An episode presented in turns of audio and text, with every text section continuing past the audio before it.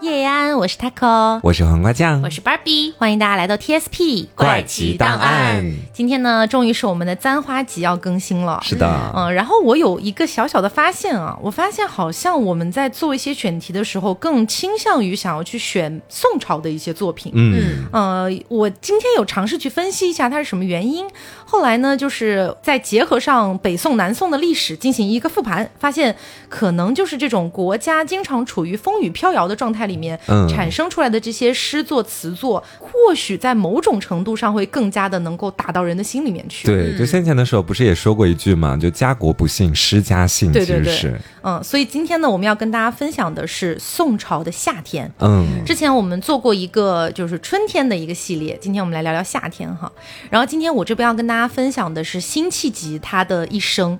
呃，虽然说是他的一生，但是其实也包含了北宋到南宋整体的一个国家的兴衰。过程，嗯，因为要讲到这个，才比较方便大家去理解辛弃疾在后来的一些诗词的作品。嗯，我今天要跟大家讲的是南宋的一位诗人，他叫做范成大。嗯，其实初听他的名字，你可能会有一点陌生，但我后面介绍他的时候，我想你应该就会慢慢熟悉起来了。嗯嗯，我这边给大家分享的是一个概念，叫做心静自然凉。因为大家听了前两个可能比较厚重，嗯，那到后面可能哎，在您睡觉之前昏昏欲睡了，正好伴随给你凉一下，让你清醒一下。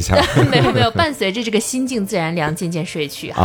好，那我们这边就来先看一下辛弃疾。嗯，呃，辛弃疾的作品里面有一首词是描写夏天的，这首词叫做《西江月·夜行黄沙道中》，它的全文是：明月别枝惊鹊，清风半夜鸣蝉。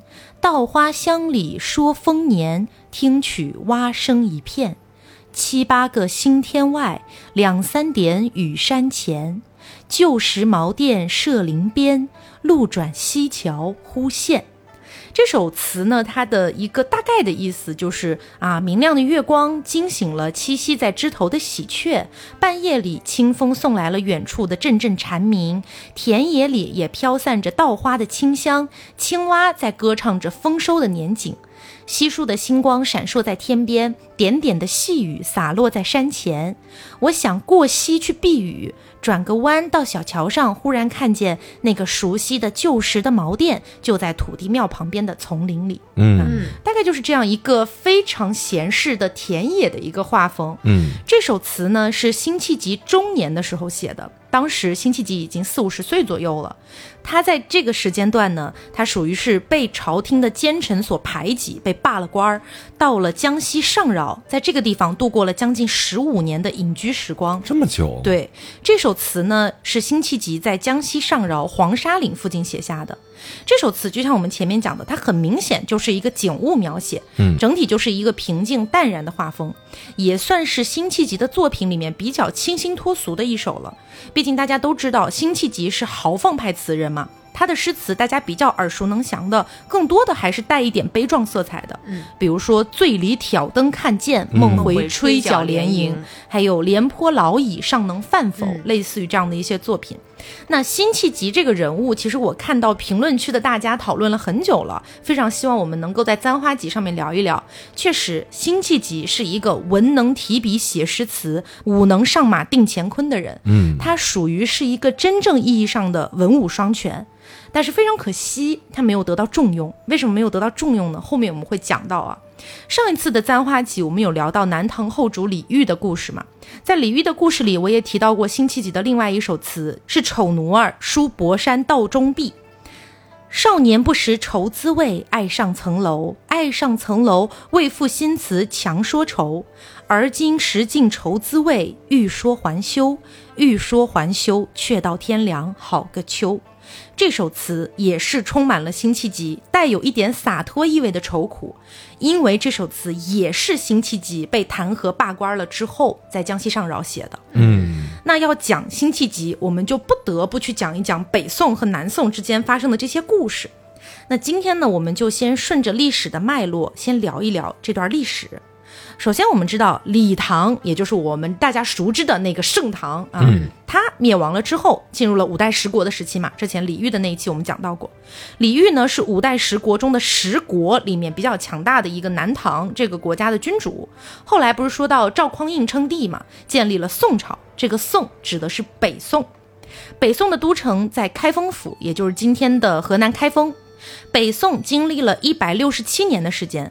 当时我们在聊南唐的故事的时候，有说到过，北宋开国的时候实力其实是很强的。嗯但是啊，这个宋太祖赵匡胤他本人其实就是一个武将上位夺权的这么一个故事啊，发生兵变，所以才当上了皇帝的位置。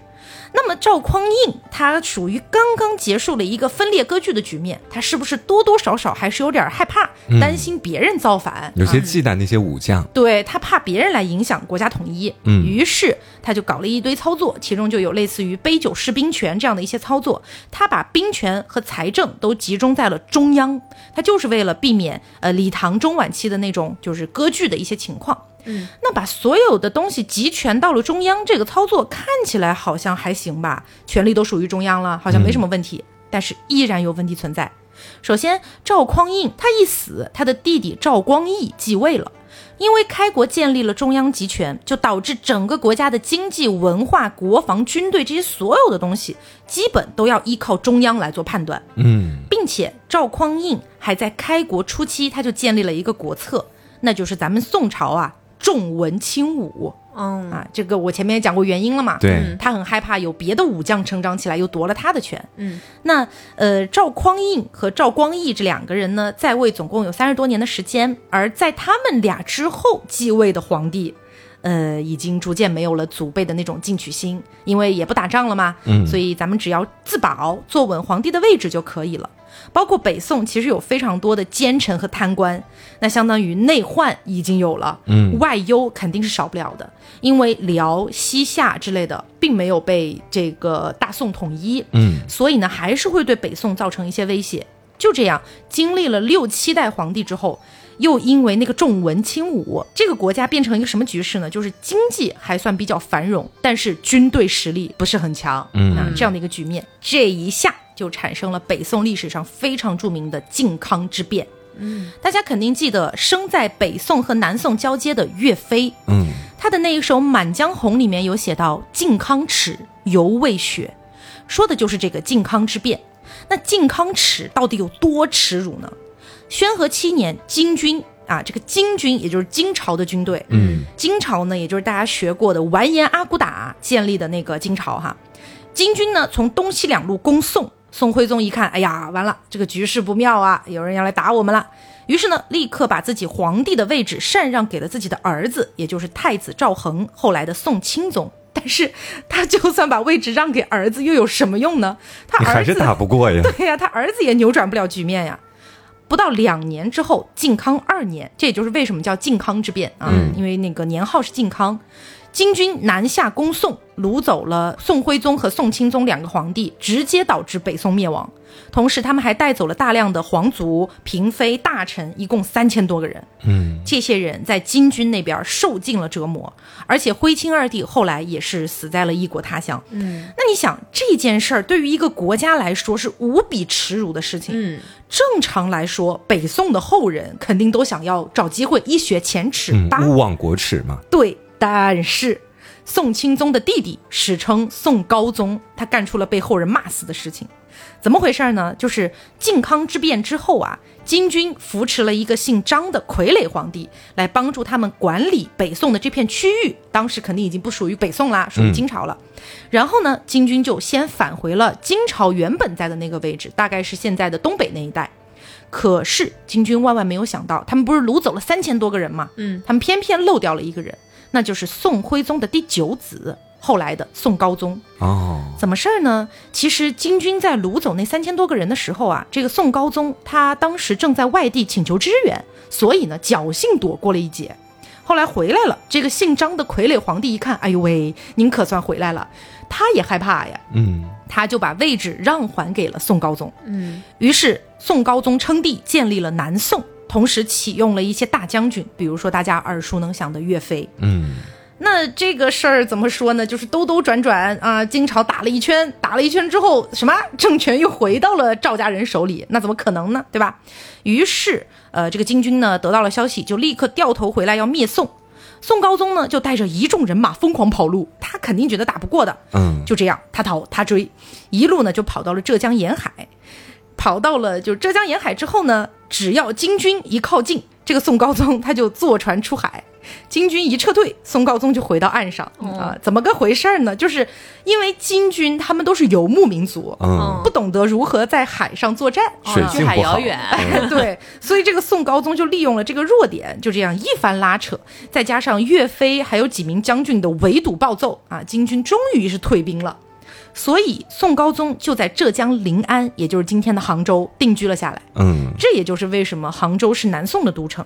那建立了南宋之后，岳飞他真的是精忠报国啊，带着自己的士兵一路杀出一条血路啊，马上都要夺回原本的那个首都开封府了，都已经杀了那么远的位置，你想从杭州杀到河南，嗯啊，嗯是一个很远的距离了。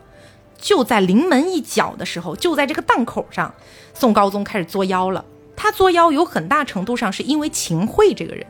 大家都知道秦桧是出了名的奸臣，秦桧呢当时暗中勾结了金朝，秦桧就跟宋高宗说呀：“哎呀，皇帝呀，你不能放任岳飞这么打打杀杀下去啦。嗯，你看再这样下去，岳飞到时候夺权，你的皇帝位置不就不保了吗？嗯，现在我们打得这么猛，明明可以直接和金朝和平谈判了呀，不然到时候收复江山的功劳可就都是岳飞一个人的啦，嗯，可就没有您什么事儿了这龙椅可就是岳家人的了。啊。哎，而宋高宗一听，对哦，于是他就立刻要求岳飞撤兵，不然就要说岳飞是叛国贼，哦，并且把这个事儿啊，他交给了秦桧去做。哎呀，这秦桧呢，不是和金朝暗中勾结吗？嗯，金朝那边就给秦桧放了个消息，说必杀岳飞，而后何可成也？什么意思呢？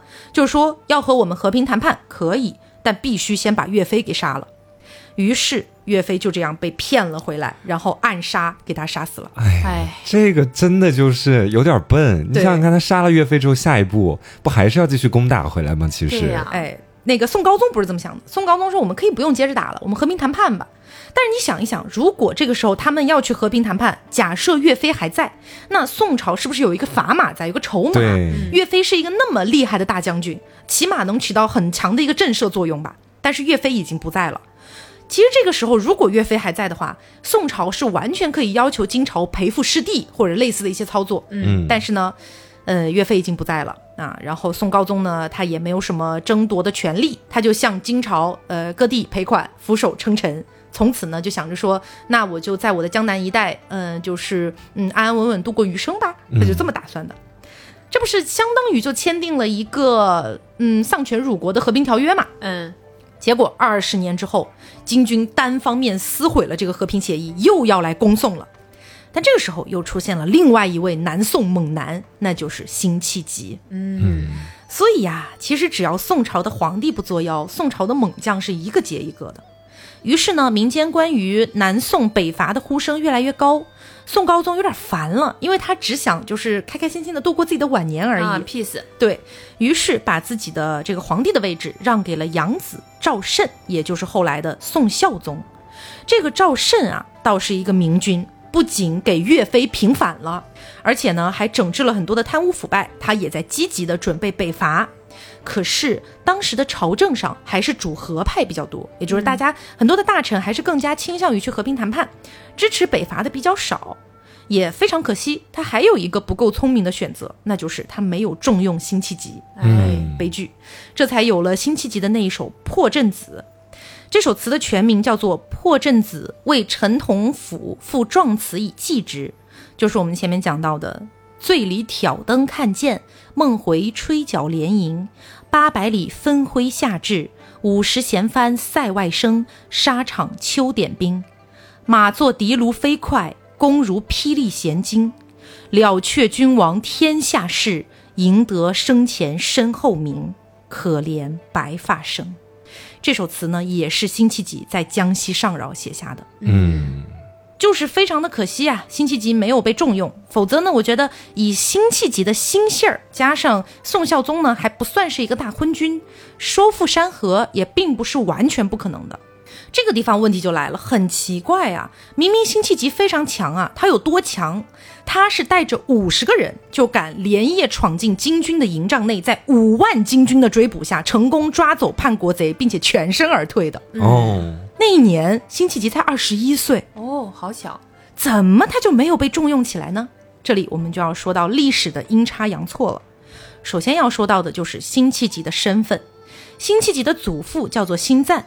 辛赞在靖康之变之后，属于被战乱波及，被迫留在了金国的范围里面。同时呢，辛赞还在金朝做了官儿。呃，但是呢，辛赞他自己内心是一直想要回归南宋的，所以他也把自己的希望全都寄托在孙子辛弃疾的身上。于是，辛弃疾从小就学习骑射和兵法，一心就想要抗击金军。在绍兴三十一年，也就是岳飞死后的二十年左右。金军不是单方面撕毁了和平协议，准备又一次南下攻宋吗？嗯，这个时候留在北方的原本属于宋朝的那些子民们啊，他们就有点愤怒了，觉得说不是都已经和平谈判了吗？怎么又要起战争了呢？嗯，就纷纷起义了。这个辛弃疾呢，也在这个时间散尽自己口袋里的每一分钱，去召集了一个两千人的队伍。其实辛弃疾原本他们家里面还是蛮有钱的，嗯，但是辛弃疾愿意把所有的钱都花出去，组建一个这样的队伍，到处去伏击金军。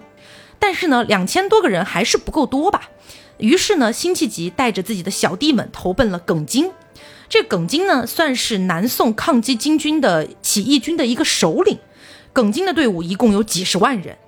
于是呢，辛弃疾说服了耿京，说：“耿京啊，我觉得我们还是去联合这个南宋的朝廷，一起去攻打金朝，这样子我们的势力会更加壮大。”那耿京这边是同意了，并且耿京这边呢，他们的一些首领基本上都是一些大老粗，但是辛弃疾是一个能文能武的，于是呢，就跟辛弃疾说：“老弟，那我觉得可以，呃，但是我们都不太会说话，这样你去跟那个南宋朝廷聊一聊这个事儿，毕竟也得南宋朝廷同意嘛。”辛弃疾就去了，好不容易他把南宋朝廷那边说服了，他就一路狂赶着回来呀，就想着说：“哎呀，太好了，我们现在联合上南宋朝廷，再联合上这个起义军，我们一定能把金军打得个溃不成军啊！赶快我们就出发吧！”心情非常的激动。可是回到起义军这边，他发现他们之中出了一个叛徒，叫做张安国。这个张安国把耿京给杀了，几十万的起义军群龙无首，就这么散了。哦，辛弃疾气得眼睛都红了。你想这个时候多气呀！此时，在这个起义军的营帐内，大概只剩下两三千人了。嗯，辛弃疾呢就开始问说：“有谁愿意追随我，去金军的营帐内把张安国给抓回来杀了？”两千多个人里面，只有五十个人愿意追随辛弃疾一起去，因为大家都知道金军的营帐内有五万大军，谁敢去？结果辛弃疾还真就连夜突破重重的防线，把张安国这个叛徒押到了南宋的都城。嗯，哇哦，非常的厉害。但就在这个时候，麻烦又出现了。辛弃疾的爷爷辛赞，他之前不是在金朝做过官儿嘛？嗯，后来呢，辛弃疾从沦陷的北方回到了南宋这边，当时他们的身份被南宋称为归正人，是带有一些歧视和不信任的意味在里面的。然后又加上宋孝宗，他虽然不是一个昏君，但是不要忘了，宋高宗还活着，就是那个杀了岳飞的宋高宗。嗯，他当时只是把位置给让出来了，他不是死了。而且我们前面还提到过，宋孝宗他不是宋高宗的亲儿子，是个养子，他们之间甚至连亲戚关系都很远，都出了五福的那种亲戚关系了。所以宋孝宗他也不敢完全和宋高宗对着干，再加上朝廷内部主张议和的人占大多数。虽然宋孝宗他本人很想要去北伐，他也付出了行动，可是当时呢，宋高宗在暗地里悄咪咪的阻挠北伐。他为什么要阻挠呢？说白了，他就是觉得我们现在没必要去收复失地了，就这样在自己的这个江南这一片儿建立自己的国家，那不好吗？我们就好好享乐，那不行吗？他就是为了这个，他就阻止北伐。所以宋孝宗的北伐之路没有成功，而辛弃疾回到南宋的时候。宋孝宗发动的这个北伐已经失败了，嗯，阴差阳错啊。那这次北伐失败之后呢，又签订了一次协议啊，相当于又是一个丧权辱国事件。但是这次的这个协议呢，维持了宋朝和金朝接近四十多年的和平。之后啊，宋孝宗就想，北伐应该是没希望了，我就搞搞南宋的内政吧。前面就说了，宋孝宗他不是昏君，他搞内政是有一套的。百姓的日子呢，渐渐的也是安居乐业啊，变得比较的安宁平稳了，也就没有人再去提北伐的事情了。嗯，那辛弃疾呀，很苦啊。他在这种环境下，他就算再想去北伐，再想去收复失地，可是就他一个人的力量也是远远不够的。嗯，后来就这样一年一年的过去，宋孝宗传位给了宋光宗啊。宋光宗呢是个窝囊废，他把权力基本上都通通交给自己的皇后去处理。可是问题是，他的皇后也不是什么好人，也没有治理国家的能力。很快，宋光宗就被推翻了，传位给了宋宁宗。这宋宁宗呢，这个政治能力也一般。当时的朝政主要是宰相韩托胄啊去这个负责的。那韩托胄呢，又想起了北伐这事儿了。那过了那么多年了，你想想，又想起北伐了，又跑去找辛弃疾。可是这个时候，辛弃疾已经六十四岁了。嗯，就即便是放在我们现代社会，六十四岁也算是一个老年人了吧？是，更别提是医疗科技还不够发达的南宋时期了。就算是辛弃疾能够回到沙场去征战，也不可能像年轻的时候那样大杀四方了。是，所以呢，这次的北伐又没成功啊，又签了个协议。就这样，辛弃疾六十八岁的时候呀，一病不起，人生走到了尽头，并且据说他在临死之前还在大喊“杀贼，杀贼”。哎，心里多憋闷啊。对。辛弃疾写的最后一首词，也是他的临终词，是他在逝世的一个月之前写下的，叫做《洞仙歌》。这首词的全名叫做《洞仙歌》，丁卯八月病中作。闲余相去，算其间能几？差以毫厘谬千里。细思量毅力，顺直之分。孜孜者，等是鸡鸣而起。未干终亦坏，岁晚还之。君子之交淡如水，一想俱非闻，其响如雷。身自觉昨非今世。现安乐窝中太和汤，更具饮无过半醺而已。这首词其实你就算不明白它是什么意思，但你也能听出来一股苍老的味道了。是，嗯，它的大概的意思是，人有聪明和愚钝之分，他们中间能够差多少呢？不要小看了这个区别，可以说差之毫厘，失之千里。仔细的想一想，义与利是顺与直的分别，他们都鸡鸣而起，孜孜不倦的做事情。为善的是顺的徒弟，为利的是直的徒弟。这两种人，我们一定要分清楚。甜酒的味道甘甜，但它终究容易坏；水没有味道，却能长久的保持本色不变。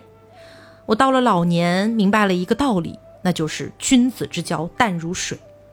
吃饭的时候，聚集了一大批的绯闻，他们的响声如雷。现在想起来，我觉得昨天是错的，而今天是对的。我很羡慕能在安乐窝中有太和汤喝，即便是巨饮也不会醉，但只打算喝个半醉就行了。其实他这首词是在表达，他知道那个韩托胄就是那个宰相，嗯心思是不纯的，他不是单纯的想要恢复大宋疆土而已，他还有自己的很多小心思。所以辛弃疾知道这个韩托胄啊，他和自己并不是一路人。嗯，如果辛弃疾他能够和岳飞生在差不多的时期的话，我觉得他们俩应该能够成为至交好友。嗯，但是我们去看一下宋朝的历史，也能发现宋朝皇帝大半昏庸，怕是也不会有太大的变化吧。是，真的是一个唏嘘的故事。对，因为我会觉得说，辛弃疾他其实很想让自己的人生活得像夏天一样，去建功立业，非常的炽热。可是他就因为种种原因，他的一生感觉就像秋天一样。嗯，他的人生大致分为四个阶段，那就首先是二十多岁之前，他也从小长大就是为了去抗击金军，然后呢，就是我们前面说到的，从五万大军的那个营帐内用五十个人抓走那个叛徒等等的，这个我觉得算一个阶段。嗯，然后后来呢，他回到了南宋啊、虽然他很想北北伐，可是就是没有办法去实施。然后他在那边待到了四十多岁，又被很多大臣去弹劾，因为辛弃疾一直在强调说我们要北伐，要北伐呀，但是朝廷根本就不想去做这个事儿，响应。对，所以呢，有很多的一些大臣就跟他作对，就把他给弹劾了嘛，他就被罢了官儿。后来就去到了我们说的江西上饶，算是他的第三个阶段，就是隐居生活。嗯，最后呢，可能就是六十四到六十八岁这段期间，又被有点像返聘回去，可是他其实什么也做不了了。嗯，所以我觉得他的一生就是那种很无奈，然后又很苦的感觉。嗯，而且我觉得听完了这个故事，给我的感受啊，就是我真的是觉得不是任何一个人都能够去做皇帝的。嗯，就是如果你坐在龙椅上，你没有那种心怀天下、心系百姓的那种决心的话，嗯，你只顾自己的安乐，只顾说我保证我是安全的，嗯，然后我不会被杀掉就可以了。那我觉得其实你的国家治理的不会很好。对呀、包括后来南宋为什么还是被元朝灭了呢？就是因为南宋的皇帝一直以来就没有，可能中间也有吧，但是北伐从来没有成功过。然后就这样一路一路的退，他们本来不是已经定居在浙江这一带了嘛？就是本来他们的国土是在那个河南那一带的，退到浙江这一带，然后退退退退，最终退到广东沿海，嗯，然后最后被灭掉。对。然后我还有另外一个感受，就是可能是做簪花起做多了，就是会觉得有一种无力感，尤其是看历史看久了嘛，你就会觉得它就是朝着一条轨道在往前发展。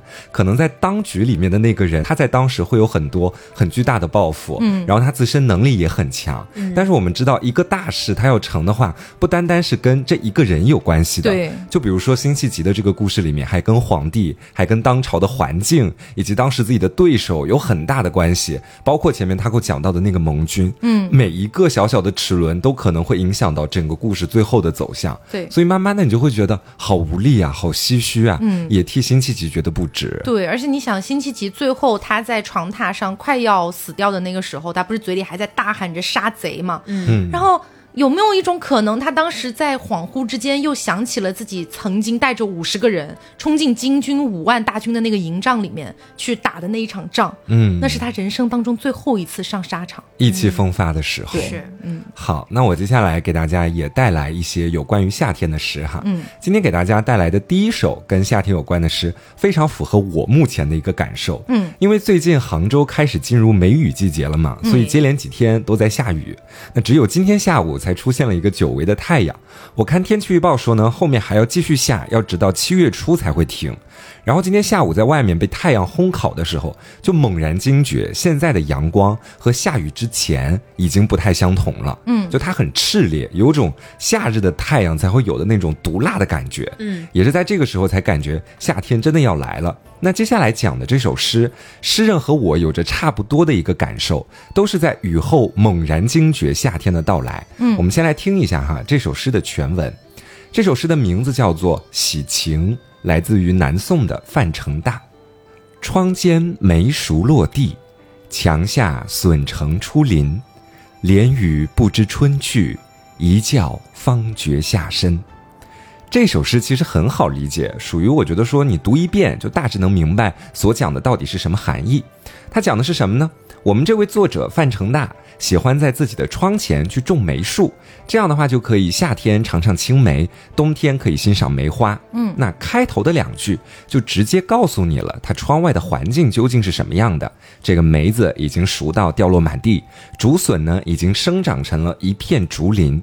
这些其实都不是一夜发生的事情，而是在每一个瞬间里产生的微妙的转变，到最后量变产生质变，才出现了诗人所看到的这片景色嘛。就好像我们自己走在街上的时候，可能平常不会注意到，但是突然有一天，你就会发现街边树上的叶子已经非常的茂盛和翠绿，在那一刻，你才能够更加深刻的体会到夏天的来到。嗯，那这首诗的后两句就更加注重在诗人自身的一个感受的表达上了。因为最近几天接连下雨，都没有察觉到春天已经悄然离去了。天一晴，才发现已经到夏天了。嗯，后两句的对仗非常的工整，前句的雨对后句的晴，前句的春对后句的夏。啊，且这最后两句话呢，既交代了自己没能察觉季节变化的原因啊，因为下雨嘛，同时也表现出了对时光流逝速度飞快的一种惊奇，其中还暗含了一丝对光阴飞快与人生苦短的思考。那说完了这首诗的含义，我们再来讲讲作者。范成大这个名字，想必不少人一听就会觉得说有点陌生。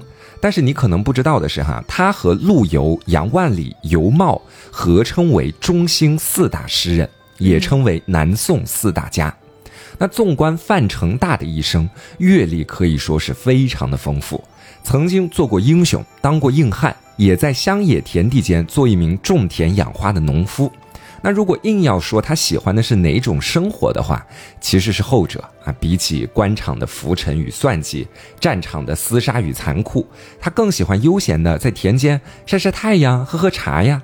而之所以拥有那些官场与战场的经历，也是被历史的洪流和人生的境遇推动所导致的。嗯，那在范成大两岁的时候，北宋亡国了，但这对于范家来说并没有太大的影响。啊，作为一个身处江南的富庶家族，家世显赫，与北宋名臣范仲淹同宗。父亲呢是一个进士，母亲也是一个才女。可以说，范成大从小就是在一个衣食不愁的书香门第里长大的。嗯，但是好景不长啊，在他十七八岁的时候，父亲和母亲相继病逝了，紧随其后的就是家道中落的落魄生活。没办法。此时正值青壮年的范成大就带着自己的两个妹妹，从杭州回到了自己的老家平江府吴县，也就是现在的苏州城。嗯嗯，拿着家里面所剩不多的钱，把两个妹妹都送出嫁了以后呢，他就躲到昆山县的建言寺去读书。这一读就是十年的时光，十年啊！对于一个青年人来说，那是人生当中最具青春与朝气的十年，是一个人一生中体力与精力最好的时候。但是范成大却选择在寺庙当中与青灯古佛为伴，夜夜苦读诗书。固然啊，这也是生活方式和人生选择的一种。嗯，但是对于曾经过惯了潇洒日子的范成大来说，的确是一个巨大的转变。而且在这十年期间，他不曾参加过一次科举考试。你想想，当时有多少读书人刻苦努力，就是想要通过这场考试来实现人生的理想，报效自己的国家。但是范成大好像对此没有太多的在意，对于他来说，只想找个无人打扰的安静的地方，静下心来读书。而那些什么人生抱负呀、家国大事呀，通通与我无关。毕竟在这个世界上面，已经没有多少牵挂我和让我牵挂的人了。就连他自己也曾经写诗说：“少年豪壮今如此，略与残僧气未同。”如果顺着这条人生路径发展下去，那么我想范成大接下来的一生可能都不会有太大的变化啊！每天在寺庙里面拜佛、烧香、读书，过着远离世俗的生活。但人生的精彩之处，恰恰就在于他绝对不会让一个人在某个环境里或场景当中沉溺一辈子。那些机遇和转机，总会在意想不到的时候出现。这里我们就得说到范成大的父亲有一个好朋友，名字叫做王宝，非常擅长识人。他知道范成大呢是有才的，而且目前生活态度非常的消极，于是他就找到范成大，跟他说。你失去的父亲一直都希望你考科举当官，报效国家。你现在难道是想违背他的意愿吗？可能是一语惊醒梦中人，也可能是身在寺庙的范成大只是需要有个人在这个时候从背后推他一把。之后，他就去参加了科举考试，也在绍兴二十四年成功考中了进士。那一年的科举考试呀，主打的是什么？就是一个群英荟萃。嗯啊，殿试的状元是张孝祥，与范成大同科进士的还有于允文、杨万里等人，而陆游也在这一年因为得罪了秦桧，导致没能上榜。嗯嗯，那些我们熟知的历史人物和文学家，在此时有了一些微妙的关联和重合。嗯，那之后做官的日子就平淡如水了。范成大就收起了他那些消极的念头，开始一门心思的钻研如何做一个好官，怎么样才能给老百姓带来更好的生活。但是因为言辞犀利，他也曾经多次被免职。但是老百姓对他的爱戴又时常让他重新被启用。对于这些官场的浮沉，范成大的内心是波澜不惊的，因为他本来就对权力这个东西没有那么大的兴趣。嗯，啊，如果能有机会为百姓造福，那就努力去干；如果没有这个机会和能力，那隐居才是他自己最想要、最好的一个选择。嗯，为此，他特地在苏州城造了一座石湖别墅。为的就是什么呢？啊，方便自己因为主动或被动离开官场之后，能够随时进入隐居的这个状态。嗯，那有关于范成大为官时期所做的利民的好事儿，在这里就不给大家一一列举了。总之，只要是他所管辖的区域，老百姓都是很信服他的。在他被调走的时候，甚至会不舍得来到路上十里相送。以上说的这些呢，只是他作为父母官的经历。但真正让他成为英雄的，还是出使金国这一壮举，啊，那是公元一一七零年，与范成大同年中举的于允文，因为光辉的抗金战绩，已然成为了一个国民级的大将军。他向宋孝宗建议说：“啊，到如今我们应该要派一个使者去金国干两件事儿，因为我们现在啊也慢慢的强了起来嘛。这两件事情有关于我们大宋的面子和形象。”其中一件是请金国归还宋朝的皇陵所在的巩洛之地，另外一件事情呢，就是要求金国更改授书礼仪。啊，这宋孝宗一听，当然是满口答应啊。其实他早就对这两件事情愁得不行了，因为什么呢？宋朝它主打的就是一个以孝治国，孝顺的孝，但是自己国家的皇陵竟然在沦陷区里面。啊，这在外界看起来简直就是一个笑话。嗯，而且每次金国的使者要递来国书，宋孝宗都得离开自己的龙椅，亲自接收。每这么做一次，他都感觉自己被羞辱了一遍。嗯，那么接下来的问题就来到了：究竟要派谁去金国完成这项艰巨的任务呢？其实这件事儿啊，对宋朝来说有关面子，那对于金国来说又何尝不是呢？啊，把原本谈好的条约收回了，这也是很丢面子的事情啊。所以说到底，这事儿很危险，因为到最后只有一方能有面子，且还是在对方的地盘里谈判。当时于允文推荐了两个人选，一个是李道，一个是范成大。李道听到这事儿之后啊，吓得那叫一个小脸惨白，就连连说道：“这可不行啊！那金国怎么可能答应这个请求呢？我还想活着啊！你还是找找别人吧。”嗯，俺先算理。对。另一边的范成大听到这件事情之后，立马就爽快的答应了下来。啊，这响应速度把宋孝宗都吓了一跳，他就问范成大说：“你难道不害怕吗？”范成大就淡淡的回答道：“啊，说我已经交代好了后事，原本就没打算活着回来。”听到这话，宋孝宗就赶紧安慰啊，说：“哎呀，咱们这又不是和人家金国撕毁合约，金人是不至于要杀了你的。不过这一去路途倒是很辛苦，你可能到时候得多多忍耐一下了。”话虽然是这么说，但大家心里都很清楚这次行程的这个危险性啊！连看似冷静的范成大心里面也有一丝忐忑，因为他发现宋孝宗在递去金国的国书里面只提到了请金国归还皇陵这件事儿，对于更改授书礼仪是只字未提呀。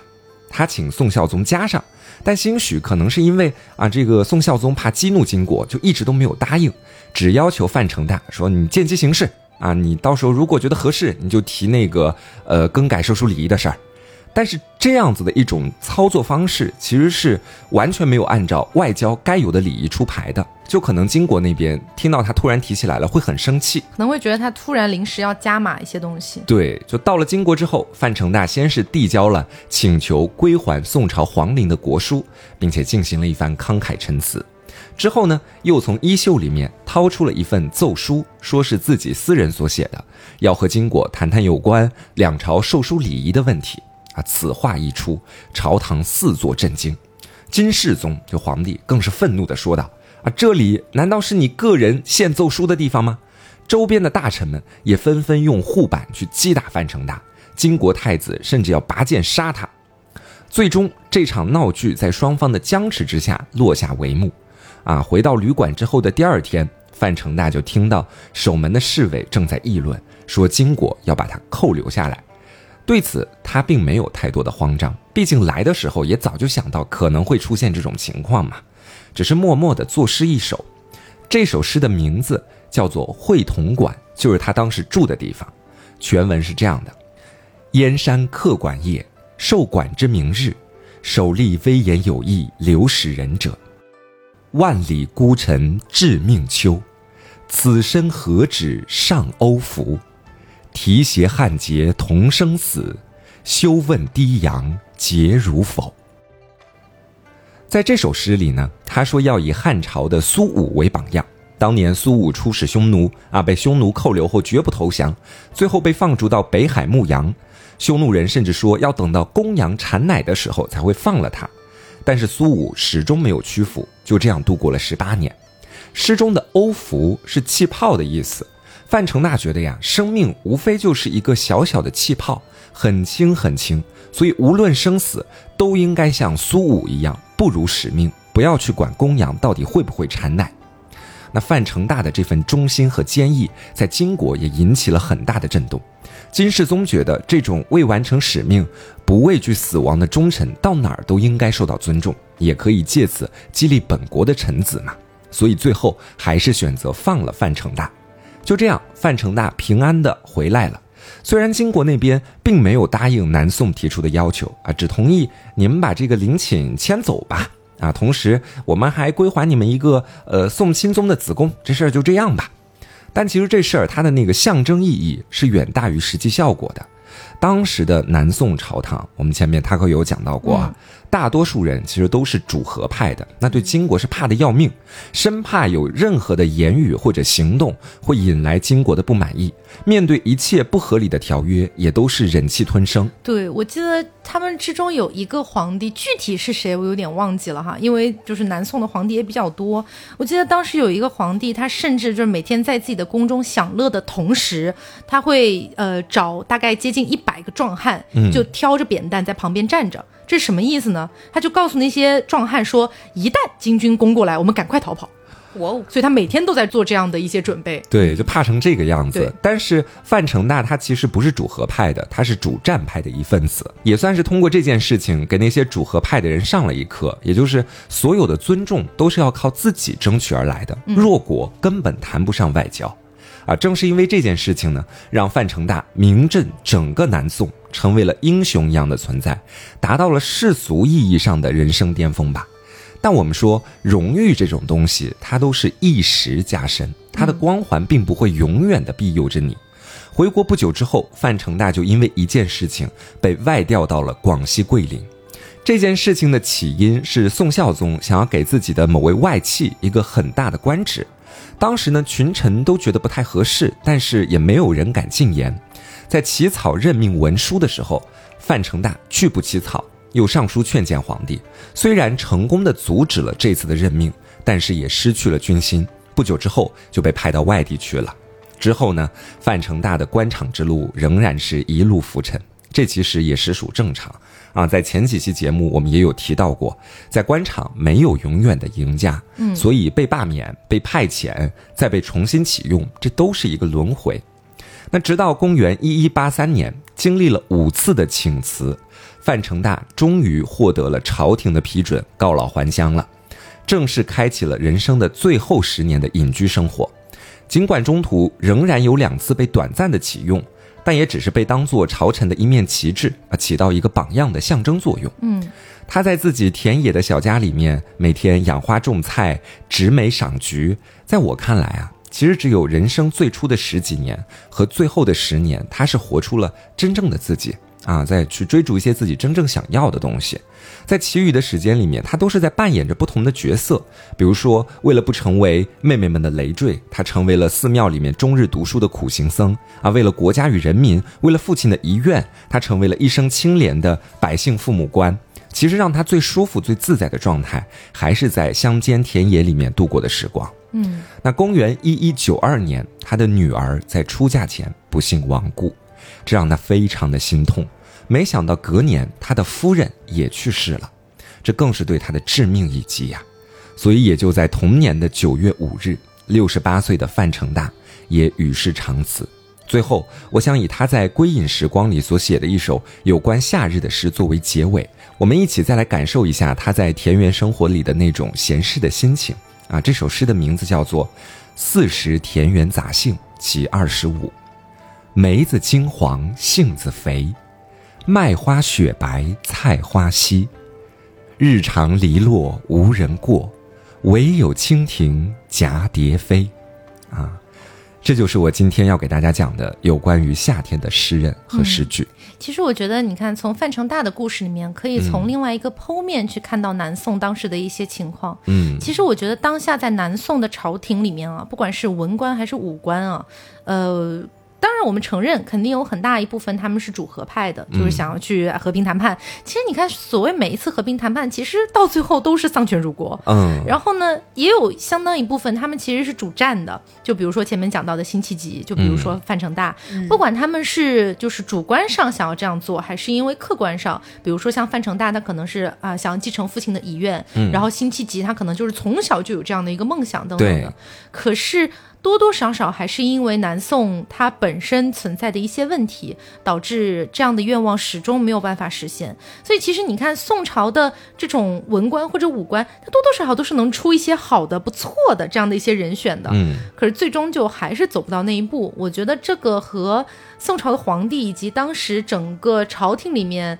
呃的一些风气啊等等的，还是有很大关系的。对，我觉得如果按照前面我们所说的四季来总结的话，嗯，从这点上来讲，嗯，我觉得范成大比辛弃疾要稍微幸运一点，嗯，因为他在人生初期的时候，先是经历了一个春天嘛，因为出生在一个比较富庶的家庭，然后之后他是去了寺庙里面，算是在过秋天，嗯。啊，比较平静萧瑟一些，然后之后就到了他出使金国，包括在官场上面一路的往上走，这应该算夏天。啊，因为比较热烈，嗯，然后呃，也去给百姓做了很多的好事儿。从金国回来之后，他被调到了外地。但是我觉得，当时他虽然他的官职有所下降，但我们前面有讲到过嘛，他其实是一个对于官场浮沉没有那么在意的人。所以我觉得最多也就算秋天。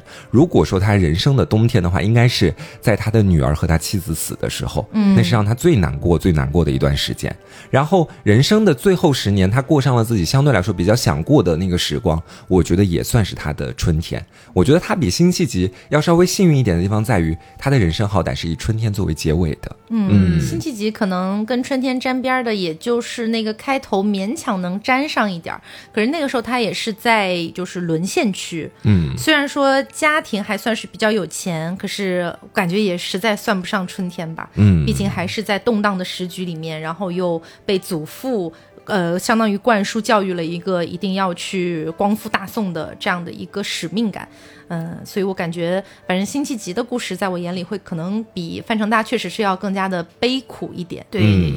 呃，其实之前咱们上一次簪花集不是做的春天嘛？嗯，我当时就想春天是代表着希望的，嗯，但是咱们那次做完之后发现，其实内核还是悲悲的。对对对。然后这这次我们的主题是夏天嘛，我就说我找一些热烈的，然后给大家就是调调节一下。嗯，但是后来我发现还是悲悲的。嗯，是，但是我觉得这好像也是我目前我对于古诗的一个小小的感受吧，就很多时候能给我留下那种比较深刻印象的。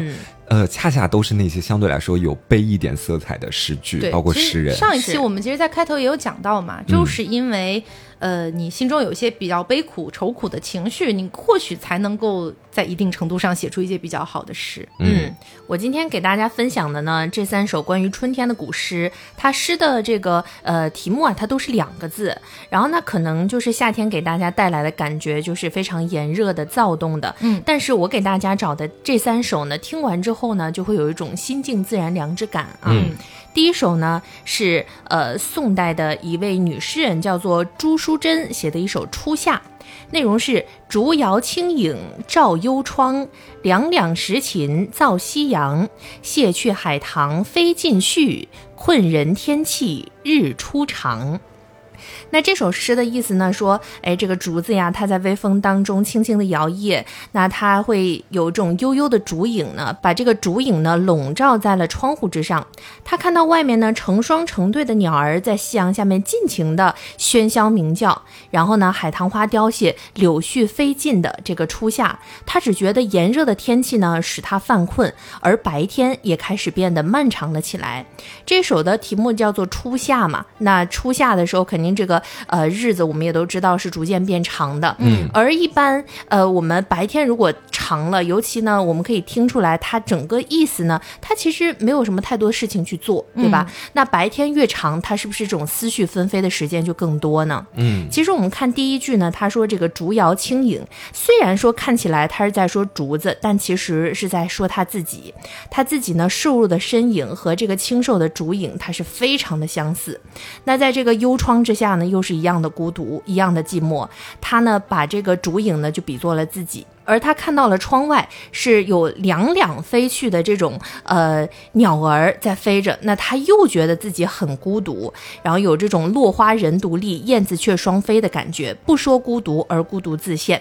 我们朱淑珍这位诗人呢，他其实小时候过的这个生活，他是非常富足的啊，无论是家庭也好，还是他的经历也好，都是非常丰富的。但是呢，我们可以看他到了后面，呃，逐渐的变得孤单，形单影只。那我们看到这首诗的最后有一个字呢，是“困”字。其实这个“困”字呢，是这首诗的诗眼，它也是整个诠释的基调。刚才我们也说了，他以前的生活是非常富足的，但是现在呢，在他迟暮的这个阶段，凋谢的呢，也并不只是海棠，还有他已经逝去的这些青春年华和爱情。那让他困倦的，也不仅仅是他写的说初夏天的这种天气，其实更多的是他淤积在心中的那一份闷闷不乐和愁思。嗯，那所以给大家分享的这个第一首呢是初夏嘛，然后我们的天气日渐的变长。那下一首给大家分享的呢叫做夏意，然后也是宋代的一个诗人叫做舒顺钦啊写的一首诗的内容是：别院深深夏席清，石榴开遍透帘明。树阴满地日当午，梦觉流莺时一声。大家听完之后呢，感觉是不是是是一个非常美妙的一个画面？嗯啊，我当时看的时候也是啊，他的意思呢说啊，这个小院儿呀幽深寂静，诗人呢躺在竹席上，浑身清凉，窗外的石榴花盛开，透过垂挂的竹帘映红了虚堂，浓密的树荫隔断了暑气。正是中午的时分，我呢啊睡了一个午觉醒来，耳边呢传来了黄莺啊断续的啼唱。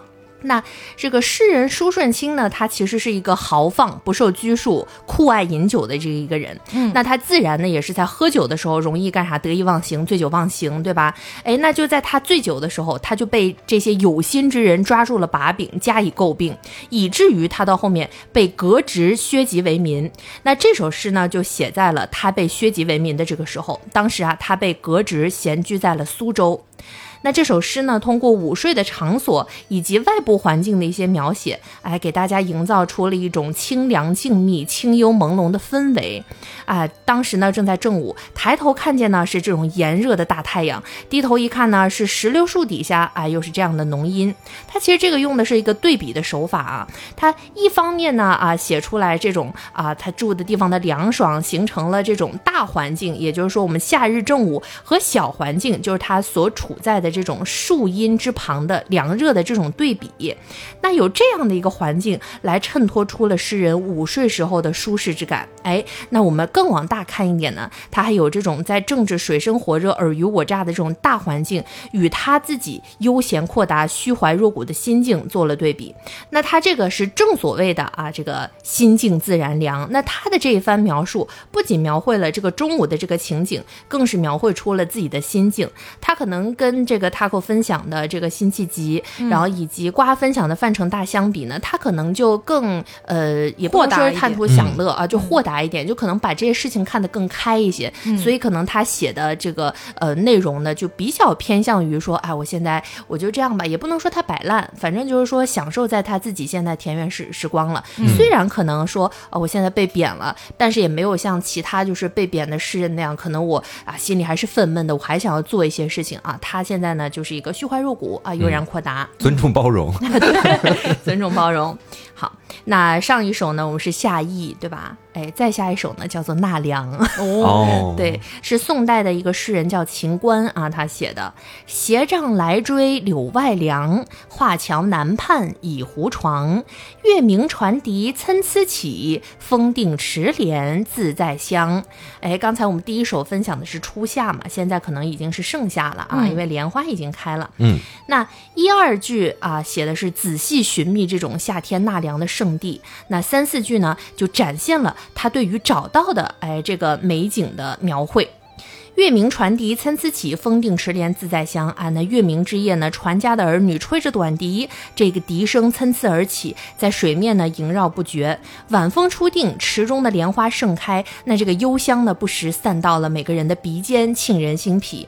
那诗人呢，啊，闲倚在湖窗边，移神闭目，不只是啊，他的感官上得到了满足，他的心境呢，也分外的舒适。他呢，把纳凉时候的具体感受啊，把这种意象、艺术的组合起来，于是呢，哎，这个纳凉圣地的自然景色就活灵活现的展开到我们的面前。那这首诗呢，以纳凉为题目。那诗中呢，着力表现的其实是一个非常燥热的一个地方。那诗人呢，是先通过寻访才发现了这个处所的秘密，然后呢，他把具体的布置，然后以及周围所有的环境展现在大家面前，置身其间，哎，与这个环境融为一体。那把思想呢，他寄托在自己的另外一个自己清凉无憾的世界。这个汗是汗水的汗啊，嗯，那纳凉呢是一首描写景物的短诗。从字面上我们看，它可以说它并没有反映出什么社会的生活内容，对吧？嗯啊，那我们看它都是意象啊，又是有味道，然后又是有景象。但是我们透过诗句的表面，隐隐约约的可以表现出，其实诗人越写这些，他越是想要渴望远离那些炙手可热的官场和社会。那他写的这些呢，是他刻意追求当中的一个理想当中的清凉世界。秦观呢是一个有用世之志的诗人，他对于官场的这种啊奔进，他表示非常的厌弃，力求远避。那这首诗呢，表达的就是这种感情。其实我们可以看他第一句写的是来追柳外凉，就想要追这种凉快的感觉，其实也是他内心所向往的一种境界。虽然说他身处的环境，或者说他的一些嗯心态并不是这样，但他梦想的还是一个嗯更清凉的世界吧。嗯嗯。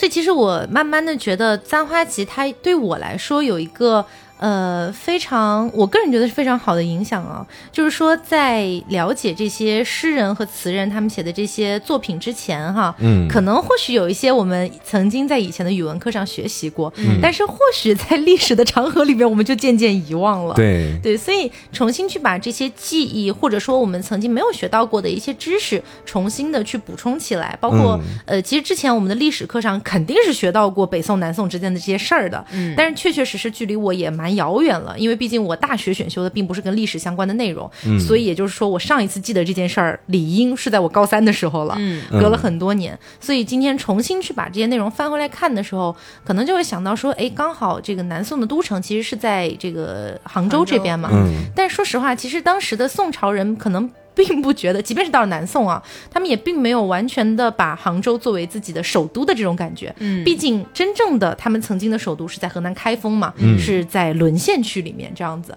所以他们肯定心中还是会有一种想法，说，哎，要是有一天能回去就好了，等等的。但是，呃，即便是这样的情况下，还是会让我想到啊，之前其实是有去南宋御街，就杭州这边嗯南宋御街等等的地方可以去逛一逛、走一走。可能之前去的时候多多少少就是呃观察一下、看看也就结束了，或者吐槽一句商业化真严重啊之类的。但是或许下次再去的时候，可能会想起辛弃疾是不是有在这里待过一小段时间。啊，嗯是我今天也是听了你前面的讲述，才知道杭州为什么会成为南宋的一个首都。嗯今天我只是就是来到杭州之后，听闻过它的大名嘛，嗯曾经是南宋的首都，但我不知道其中的缘由到底是什么。嗯嗯，而且在那个岳飞庙嘛，杭州不是有岳飞庙？嗯前面不是有秦桧跪着的那个铜像嘛？然后也是刚才在 Taco 讲的时候，我又与当时我走到那个雕像面前的感觉又是不一样。可能下次去了之后，就会想到这一段历史。对，嗯我今天在写的时候也是气得牙痒痒。哎，就是怎么说呢？岳飞如果能够活到比较后面的话，搞不好那个南宋还能够推翻金朝。嗯。哎，反正，毕竟他确实也是被陷害死了。就是一个蝴蝶效应，到后面你不知道会发生怎么样的一场巨变。其实。对，嗯。嗯，那今天就是跟大家分享了一下宋朝的夏天，嗯，那也希望大家能够喜欢。那么我是 Taco，我是黄瓜酱，我是芭比，那我们下周再见，拜。拜拜